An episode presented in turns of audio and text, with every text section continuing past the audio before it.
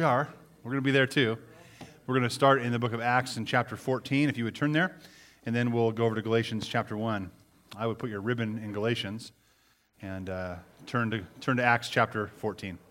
So, we are um, starting a new series today and for the next 12 weeks, studying the book of Galatians. And Galatians is, is, a, is a really in depth doctrinal book about God's grace.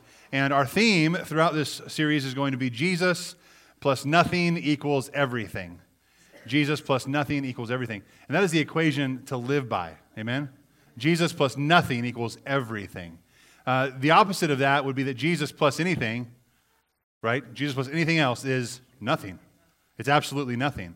And, and there's, we'll see this, this um, contrast as we look at legalism and as we look at grace uh, in, in, the Lord Jesus Christ. So uh, it's, it's going to be fun. It's going to be exciting. It's going to challenge some of us in our views uh, which the scriptures should do, right? Uh, and hopefully it'll encourage us in the freedom that we have in Christ. Amen? Amen? Let's go ahead and pray and then we'll get to work, okay? Father, you are a good God and we are so thankful uh, to be yours, to be your children, your sons and daughters. We're thankful for the grace that you've given us, the freedom that we have because of everything that Jesus has done.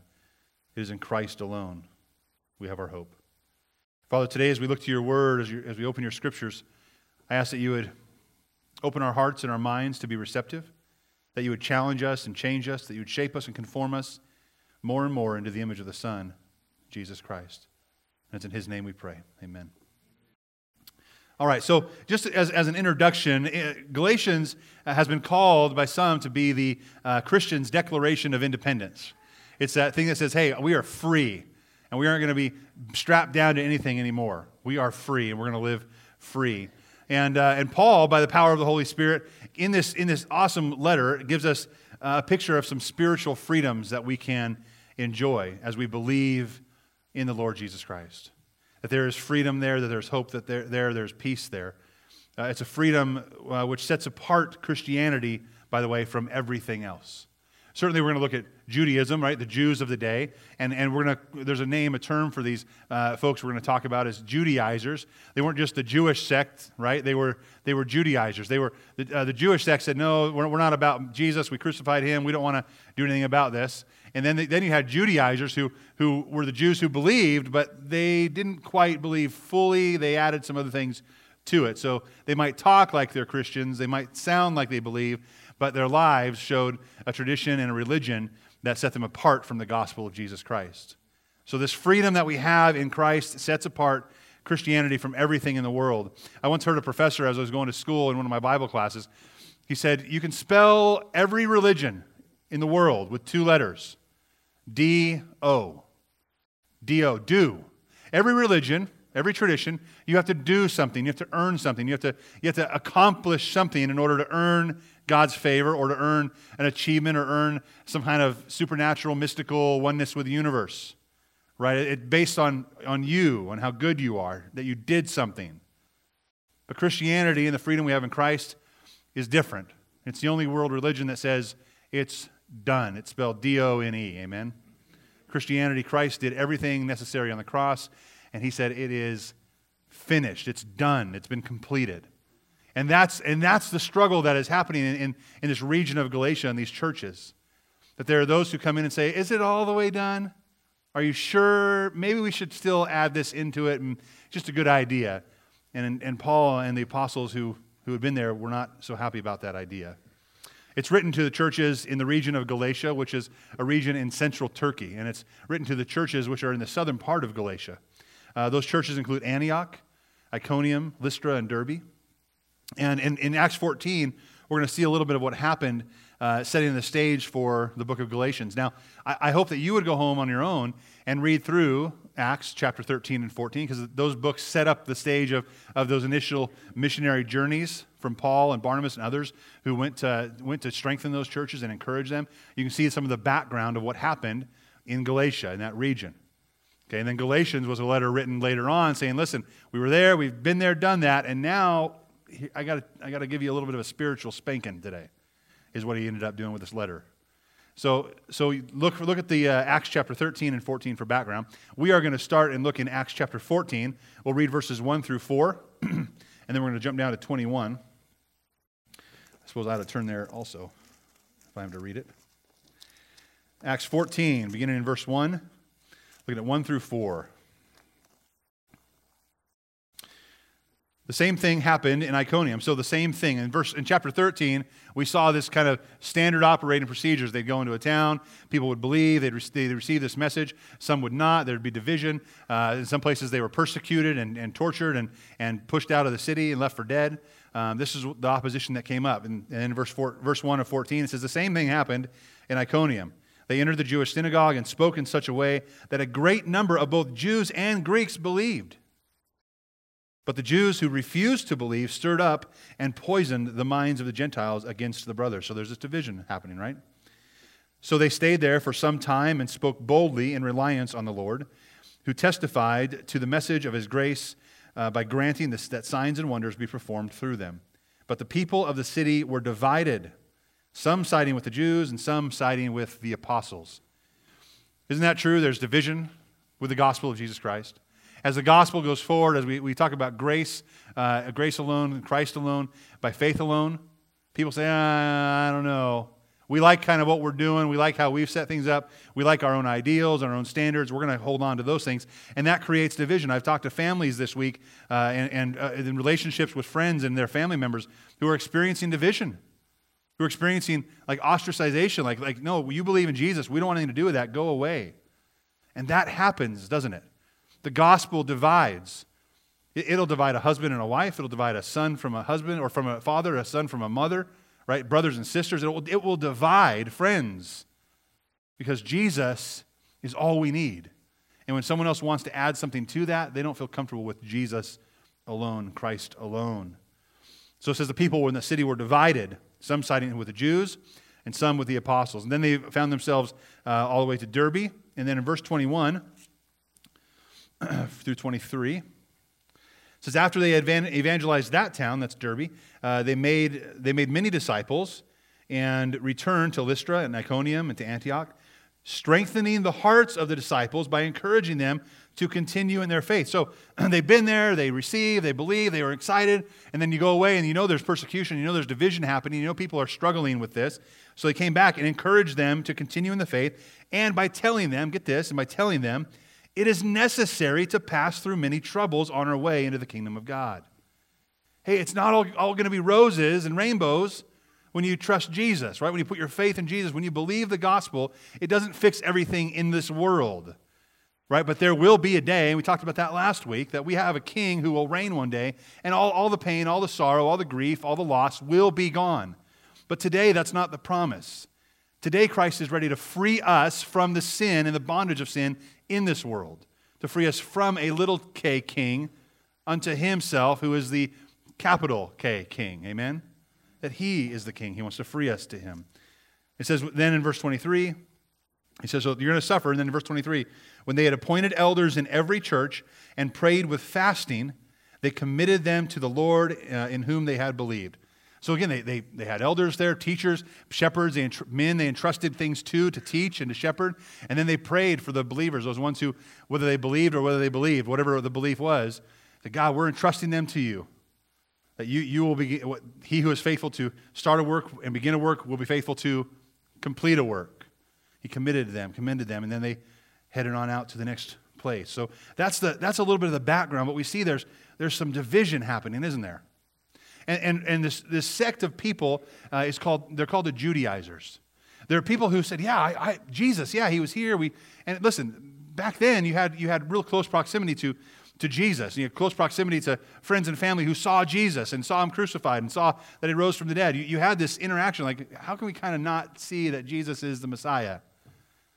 So they embraced him. These Jewish believers embraced the Messiah, or at least the thought of the Messiah, but they couldn't let go of the need that, that, that they had in this Old Testament thought that God would set them apart as a people of God by circumcision. Like, not only, yeah, Jesus is great, he's dying on the cross, but if we're the people of God, we have to be circumcised. And, and that was tradition. They were holding on to tradition and religion and rules, and they were, they were teaching that to the Gentiles. Now, listen, as you get away from Jerusalem, you get less and less Jewish believers and more and more just kind of an eclectic group of people, and you see more and more Gentiles. As you get more into the heart of Jerusalem, it's just Jewish. As you go out, of, out from there, there's a wider variety of Gentile people. So the gospel message had been taught, had been received. They, the missionaries and church planters had gone, had come back, encouraged, supported. Here's the gospel again, remember, and we're establishing leaders here and elders here this is important. This is important. You're going to face trouble. And they said, This is the gospel. And then they left, and there was still division happening. There were still people who were able to say, But is that all? Come on now. You, you know you got Jesus, but you need to you need to add to it with works. You need to add to it with add to your faith with, with this works righteousness. And that is what Paul was preaching against. It's a letter to these churches written by the Apostle Paul, who had been there, gone, been back, and left, and he, he hears what's going on, and he writes and says, What are you doing? Now remember, Paul, now listen, Paul was originally Saul. This is really important background to us. Paul was the most like strict of all these Jewish traditions. He, he was the strictest law keeper that there was, that we see. He followed it wholeheartedly. And it wasn't hypocritical the way he followed it. There were, Jesus had, had confronted Pharisees, didn't he? Jesus confronted those who followed it uh, hypocritically. He said, you, you say one thing and you do another. You look the part, but you, your hearts are far from me. You're like whitewashed tombs. If you were to look at Paul, he was certainly, he didn't understand the grace of God and the righteousness of God through faith. What he understood was a, was a righteousness of God that came by keeping the law. And he did it wholeheartedly. It didn't mean he was a friend of God, it meant that he was wholeheartedly believing this tradition and he put all, all into it. And he worked hard in it. And even though he was legalistic, he wasn't the hypocrite like the Pharisees. And, and we know that even though he was trying to keep the law he, through Scripture, not one can keep the entire law, so he couldn't do that. But he endeavored to be perfect. And we'll see that in his credentials later as we go into this book.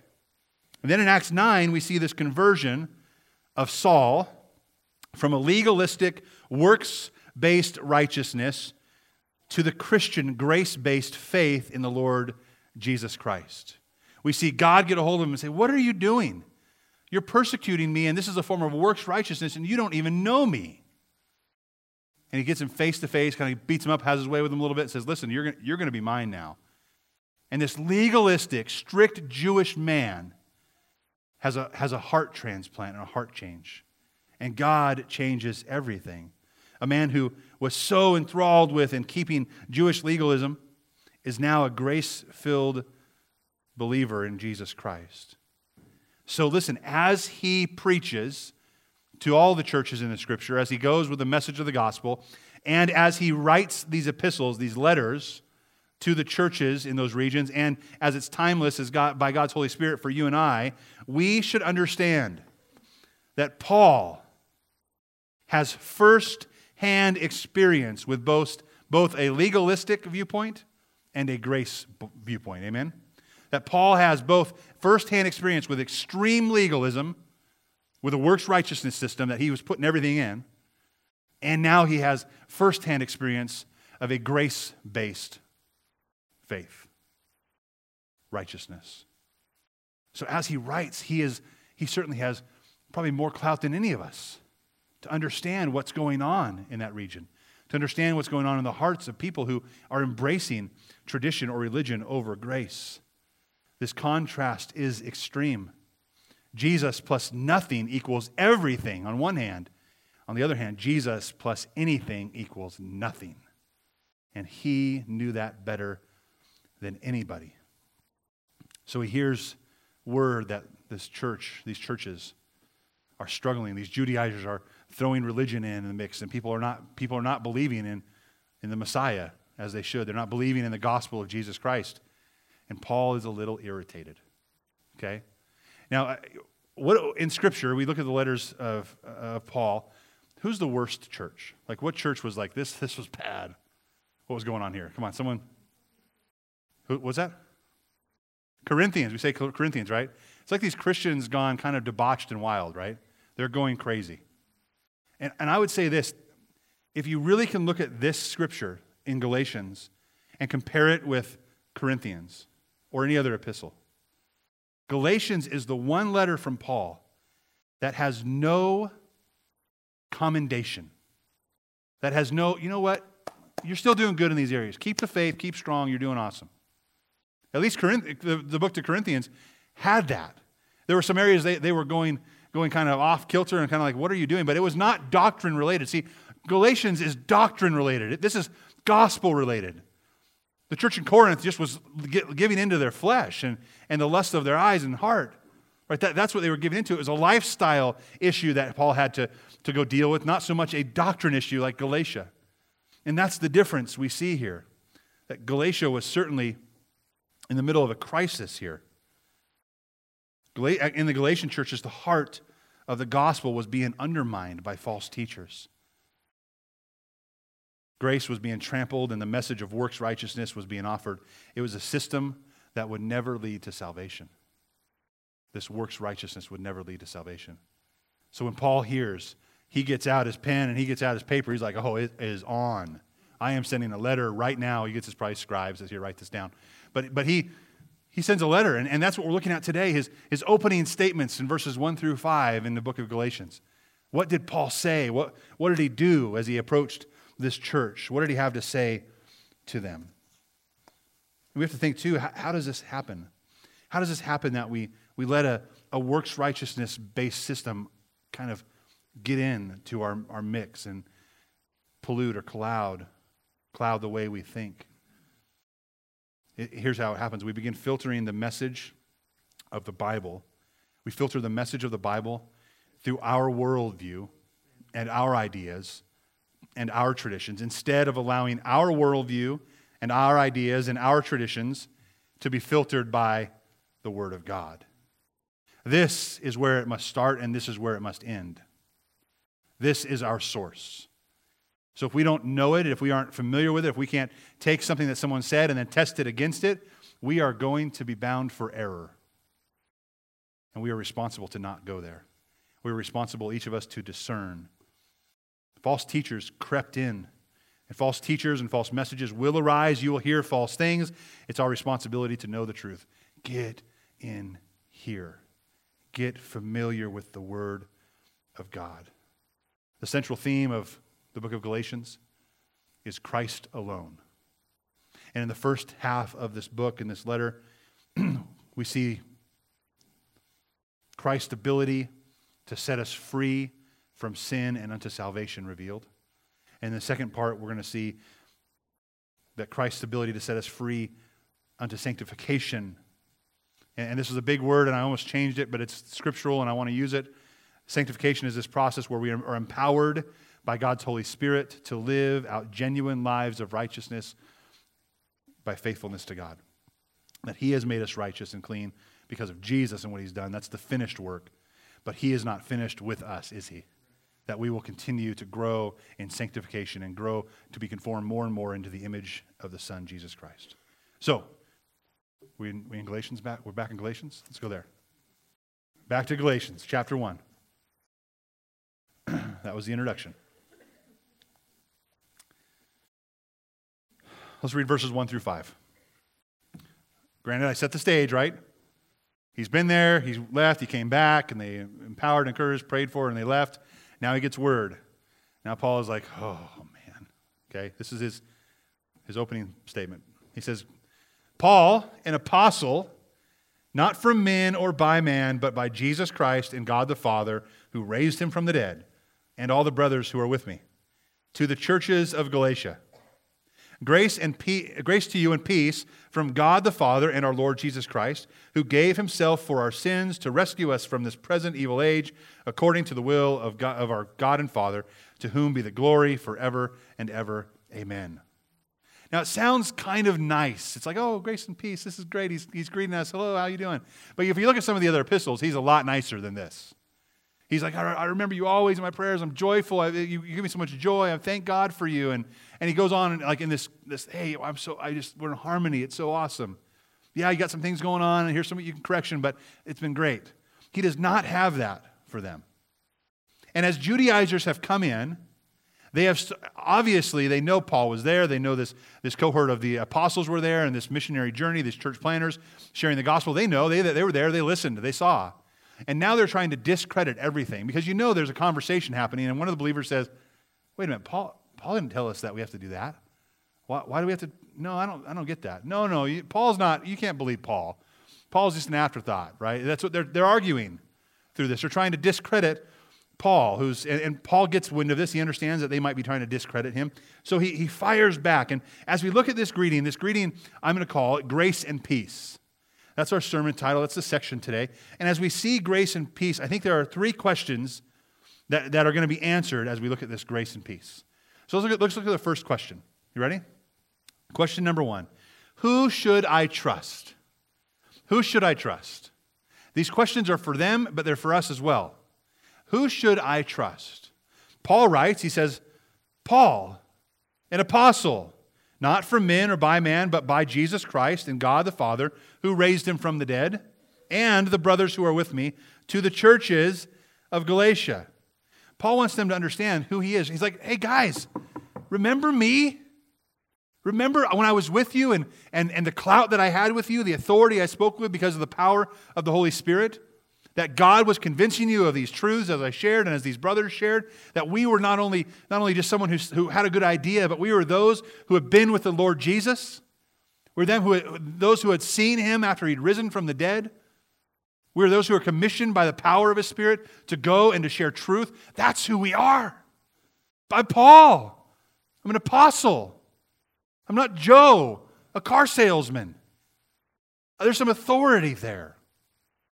I'm not a, I'm not a Judaizer. I'm not a guy who, who yeah, he worked his way up and he, he, he has a religious structure and, and has some good ideas and some tradition he wants to hold on to. I am Paul, who was in there deeper than they were and has been freed from that. And I've shared that with you. I've shared my heart and my life with you. And granted, you and I have to know that the book of Acts in chapter 13 and 14 could not contain everything that was said and shared and done as Paul was there. They knew who this was. And he's saying, Hello, it's me again, Paul. Let me, let me help you out here. I'm an apostle. And then he goes on, he says, Not from men or by man. No one just rose, raised my hand and said, Okay, you're in. Put the uniform on, get in there and go. Jesus did that to him. And the power of the Holy Spirit did that to him. And see, they were attacking the message by attacking the messenger, weren't they? That's how you do it. If this message I, I preach to you, if someone wants to attack it, they can just attack me and go, oh, uh, can I believe him? Well, there's a source that you can check. Okay, there's a source that you can check. Who should I trust? They're attacking this messenger, and, and in adding to Jesus, they were trying to gain control and power. That's what we like, isn't it? We like to have control over our own destiny and power and maybe power and status over others who may not have arrived there yet. And, and the Judaizers going in the same direction the Pharisees went. They just didn't see it clearly yet. Maybe some of them did. But Paul certainly had the credentials, he certainly had the qualifications. Keep your finger here. Uh, 1 Corinthians, two books before this. Go to 1 Corinthians chapter 15. I want us to see these credentials. I want us to see what, what, what Paul is made of, in essence.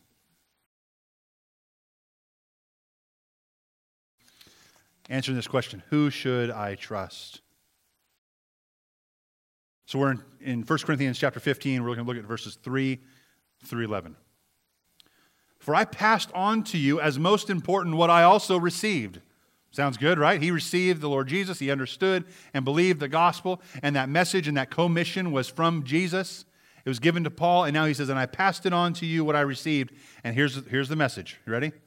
That Christ died for our sins according to Scripture, that he was buried, and that he was raised on the third day according to the Scriptures, and that he has appeared to Cephas, that is Peter, and then to the twelve, and that he appeared to over 500 brothers at one time, most of whom remain to this present, but some have fallen asleep. So there's people who are still alive who have seen Jesus. He goes on, that he has appeared to James and then to all the apostles. Last of all, as to one abnormally born or outside of time, born later, he also appeared to me. For I am the least of the apostles, unworthy to be called an apostle, but uh, because I persecuted the church of God. But by God's grace, by God's grace, not by man's grace, by God's grace, I am what I am. And his grace towards me was not ineffective.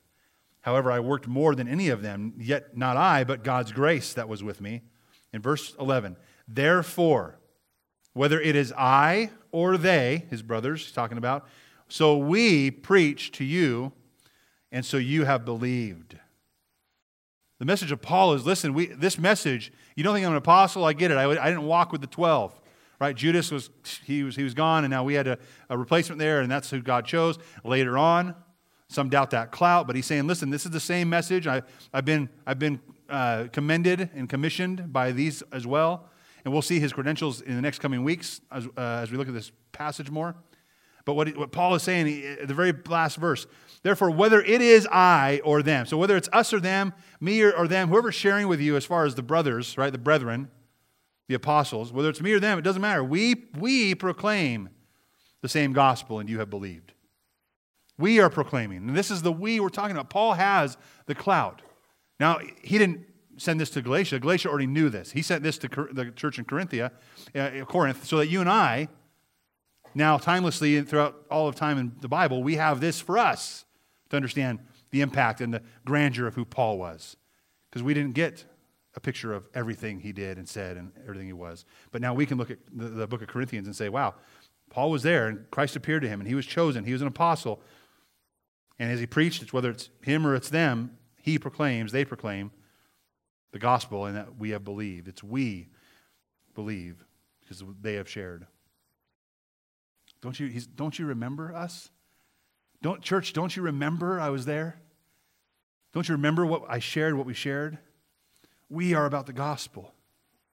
Now, from there, turn to the book of Acts, chapter 13. Chapter, Acts chapter 13. Acts, Romans. Matthew, Mark, Luke, John, Acts, Romans, Acts chapter 13. See one other spot here. And there's, there's a lot more than just these two I'm going to share today. You can research this on your own. There's a lot more. Chapter 13, verses 1 through 3. In the local church at Antioch, there were prophets and teachers Barnabas, Simeon, uh, who was called Niger, uh, Lucius the Cyrenian, uh, Manaen, a close friend of Herod the Tetrarch, and Saul. Now, here, here's the important part. As they were ministering to the Lord and fasting, the Holy Spirit said, so Holy Spirit spoke to them, Set apart for me Barnabas and Saul for the work that I have called them to. Huh. So God called Barnabas and Saul. God gave authority to Paul and to Barnabas to go and share the gospel. And then in verse 3, after they had fasted, prayed, and laid hands on them, they sent them off with authority and the right to do the work of God and share the gospel of Jesus Christ. They had authority. Paul had authority. Paul, an apostle, not from men or by man, but by Jesus Christ and God the Father, who raised him from the dead. The Lord Jesus was the one who called Saul by the power of his Holy Spirit and through elders confirmed and commissioned him to preach the gospel as his apostle. Paul's authority was not man given or man made or self given, but it was God given, and he had the right and the authority to instruct his church. It was grounded in a divine call. So, for you and I, as we see authority, we have to ask ourselves that question who should I trust? My hope is that you would trust Paul as well, and you would trust the, through the power of the Holy Spirit what God has given us in the Word of God. I don't even want you to, to believe everything I tell you. I come here to share a word, a word from the, the sermon, the, the, uh, the word, right? A word from the word. As I share that, it's not mine, it's God's, but, but I'm a man, I'm fallible. And if you leave here believing only what I say and don't test it, you are in error. And you may be led into error. Now, that is never going to be my goal every, every time I'm here, every time I teach. It is about Jesus giving his message to us. But you should be testing everything, everything you hear. Don't just take my word for it, discern and figure it out. First Thessalonians says this don't despise prophecy. So, someone comes and wants to teach or give you a thought about doctrine or scripture, don't despise those, but test all things and hold on to what is good.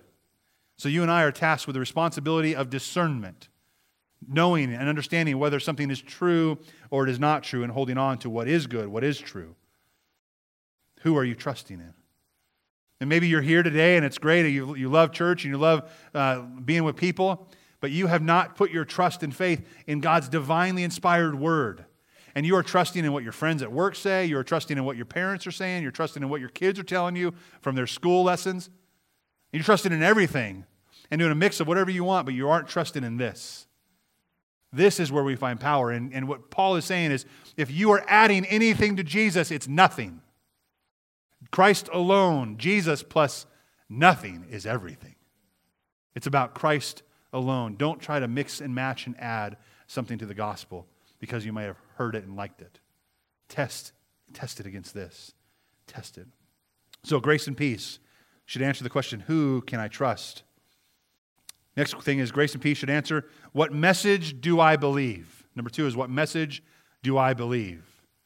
Now, Paul starts out with a message right in there. He says, uh, Paul, an apostle, not, uh, he's from, from Jesus Christ and God the Father, who raised him from the dead, and all the brothers who are with me, to the churches in Galatia. He goes on, so there's power in this Godhead. And he goes on in verses 3 and 4, and he says, Grace to you and peace from God the Father and our Lord Jesus Christ, who gave himself for our sins to rescue us from this present evil age according to the will of our God and Father so he goes into this message of belief. When he says grace and peace, it's not like, hey, good to see you, happy, that we're in fellowship. Grace and peace are a doctrinal statement. And he stamps it grace and peace. It's not something you want to grab onto on your own and, and maybe find some joy and find some satisfaction. It has to be grace because only true grace can give you what? True peace. It's only by the grace of God that we can be at peace with ourselves and at peace with God. Amen? And that's what Paul is saying is like, listen, you have some doctrine over here that is going to give you absolutely no peace because it's not about full grace. It's about a little bit of fuzzy grace, but it's not about full grace. You write that down. That's fuzzy grace, the no no. Fuzzy grace. What are you believing? The legalistic, legalistic system of law offered no grace and no peace. So he drops that bomb on these false teachers. Why? Why is this so important? Where do we get this grace and this peace? Well, this grace comes from Jesus, right? That scripture says that he gave himself for our sins to rescue us from this present evil age. 1 Peter 2:24 says that he himself, that is Jesus, bore our sins in his body on a tree, so that having died to sins, we might live for righteousness. You have been healed by his wounds, it says. Jesus made himself a sin offering for us, completing everything that needed to be completed. He finished it on the cross. You know, and today we don't, we don't have this sect really that's really important that says, hey, it's Jesus and circumcision, because that's kind of old school and gone now, right? Certainly Jews will, will still stick to that, and, and there's a religious uh, gathering around that, but not really here.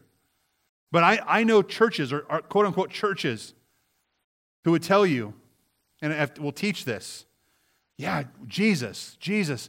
You want Jesus? Great, come forward and we'll get Jesus and receive Jesus. But you ain't, you ain't done until you dunk yourself. You have to get baptized and get Jesus to get Jesus. Uh, no. And, wrong answer. See, that's adding something to the gospel, isn't it? It's adding a form of works. Do you think the thief on the cross next to Jesus had time to get dunked? He did not. And what did Jesus say about him? Today you will see me in paradise. Today you will see me in paradise. Why? Because his heart had been transformed. He humbled his heart in meekness and gone before Jesus, hungry and thirsty for righteousness that only Jesus Christ could give him. And he was filled as he hung there next to Jesus Christ. And that day he saw him in paradise. Now, there are certainly things that you and I should do, and it talks about being righteous and living righteously. But that is, that is a response. That is to be a response to what Jesus has done for us because he's completed all the work, now we are free to live righteously. You don't have to in order to earn, you get to because you have received what he has given you. And as you and I get to, and as we live righteously, what we're doing is lifting up Jesus. And until Jesus is lifted up, right? And when Jesus is lifted up, what's he going to do? Draw all men to himself. We're about lifting up Jesus with our lives. That's why we live righteously. The message here is that Christ alone died on that cross for you. And he was a sin offering for you and for me. And that through his blood and through his resurrection, you and I can have life and have freedom. And it's through Christ alone and nothing else. And when we have Christ alone plus nothing else, what do we have? Everything. We have everything. We don't dare add something to everything. We can't do that.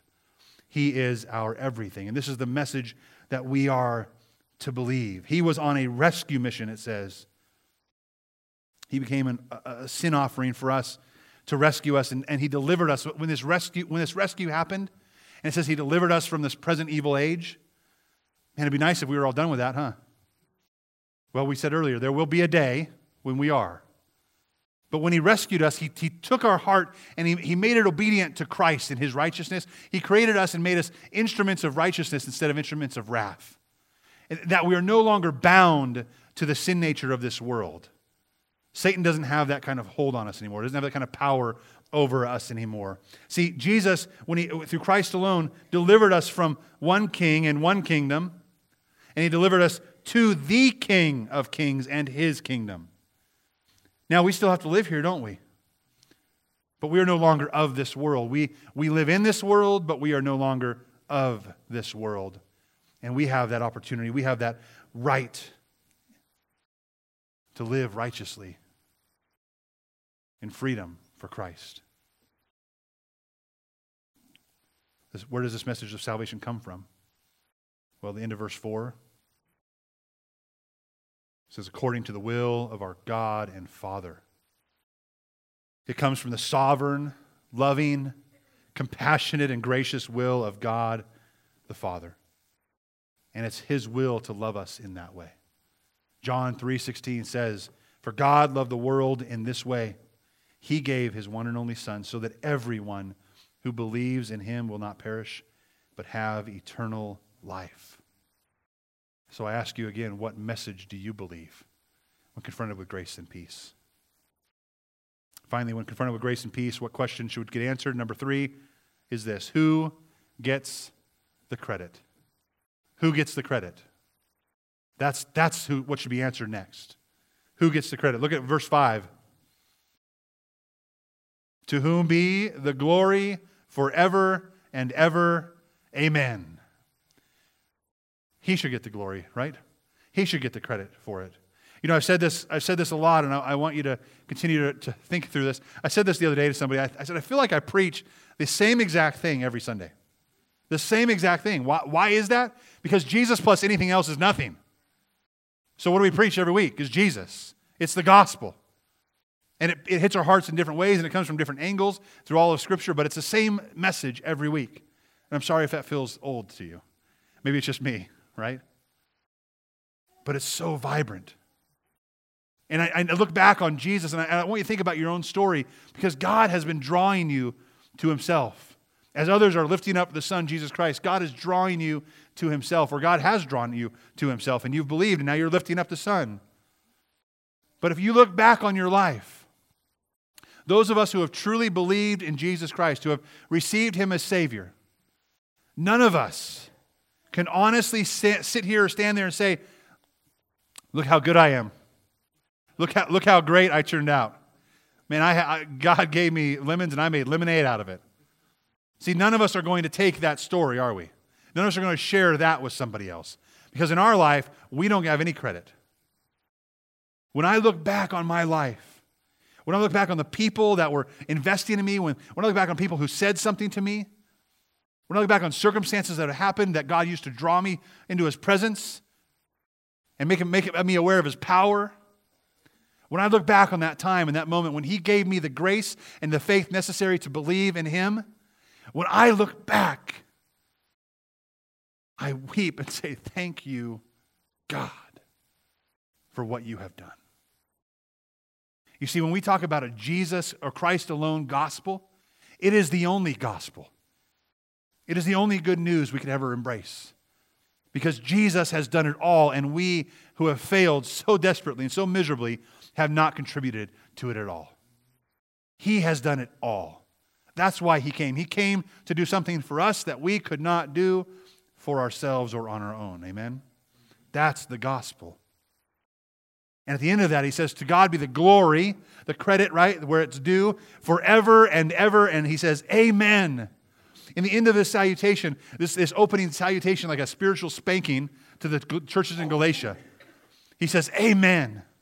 He says, May what I just said to you, here's what amen means. I, he's, with all my heart, may it be so. With all my heart, may you understand the authority that God has given me to preach the gospel by his Holy Spirit. With all my heart, may it be that you understand the message of grace and peace, and without grace, you can't have peace. And it's only by Christ alone you can. With all my heart, maybe so that you give credit where credit is due and stop taking credit for what you've done. Because the argument would have been to the Galatians, well, well Paul, you got to see what I'm doing. You got to see how good I am. No, that's not an argument at all. You're setting yourself up for failure. The argument we should have when asked that question, who gets the credit, is not me, please not me, please not me. May it be all you, God. So I want you to think, I want, I want, as the Galatians should be thinking, as Paul opens up his statement of grace and peace to them. Who are you trusting? The Galatians were trusting the Judaizers and themselves. Eh, wrong answer. We trust in the authority of Scripture. We trust in the authority of the power of God through the Holy Spirit and through men like Paul, the apostles, who were commissioned by Jesus Christ. That's who we trust in. Next one said, What message should we believe? Well, the Galatians were starting to believe in, into Jesus, plus their religion, right? Plus their works, plus their good deeds, making sure that they did enough. But the fallacy of that is you will never know when you've done enough. Wrong answer, right? The message is that Jesus Christ alone went to the cross and became a sin offering for you and for me. And he did all the work necessary that you and I could believe and receive salvation, his salvation from a loving, compassionate God. And he did all the work. Who should get the credit? Well, the Galatians say, Well, I'm doing a good job. I'm, I'm looking ship shape. Or these guys that are teaching me this, they should get credit. Nope, eh, wrong answer. God should get the credit alone. Amen. To him alone be the glory forever and ever and ever. Amen. As we go through this series, I, I, I hope and pray that you will be filled with the awe and wonder of grace and, the, and a, the purest message of gospel that Jesus plus nothing is really everything. Amen? Let's stand and pray together.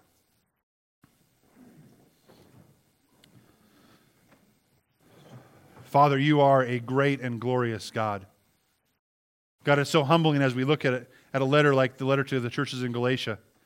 It's humbling to see that we, we may be off kilter a little too. We may trust in the wrong people or voices. We may, we may hear the wrong message and believe the wrong message of Jesus. We may add to it. God, and oh, God, help us to not do that. God, help us to, to rid ourselves of anything added to Jesus and let us rest in the freedom we have in Christ alone. And God, the glory should not be ours. God, help us glory in, in Jesus. Help us lift him up that people would see him and be drawn to him. May he get the credit because he alone is worthy. And we praise you in Jesus' name. Amen as we respond in worship right now, uh, let God do whatever He's doing. Sing it out. Leaning, was leaning on the everlasting arms. We're leaning on the grace of Jesus. We're trusting that that is what is going to hold us up because He is all that can hold us up. I know there's hurt. I know there's sorrow. I know there's pain. I know there's despair. And, and this life just keeps on piling it on, doesn't it? But God is still faithful. God is still the one who will carry us. God is, God is the one in whom we can trust. And Christ alone is where my hope is found. As we respond, respond with worship, respond with prayer. Maybe you'd like someone to pray with you. I'd be happy to pray with you up front. I'll be standing right here. Maybe you just need to pray where you are or grab the person next to you and say, hey, would you pray with me? Whatever you need right now as we sing, let's respond to Jesus. What a fellowship, what a joy divine leaning on the everlasting arms. What a blessedness, what a peace is mine leaning on the everlasting arms, leaning, leaning, safe and secure from all alarms, leaning, on the everlasting arms. Oh, how sweet to walk in this pilgrim way, leaning on the everlasting arms. Oh, how bright the path grows from day to day, leaning on the everlasting arms, leaning, leaning, safe and secure from all alarms, leaning, on the everlasting arms. Are you leaning on the everlasting arms? Man, lean in. It feels good. It feels good to rest in Jesus, plus nothing else. All right? God, thank you so much for your love, for your grace, that you are totally sufficient when we are totally and completely insufficient. That you alone are worthy of glory. That you alone would finish the work that we could never complete. We thank you, Jesus. We love you. We praise you today in Christ's name. Amen. Have a great week, you guys.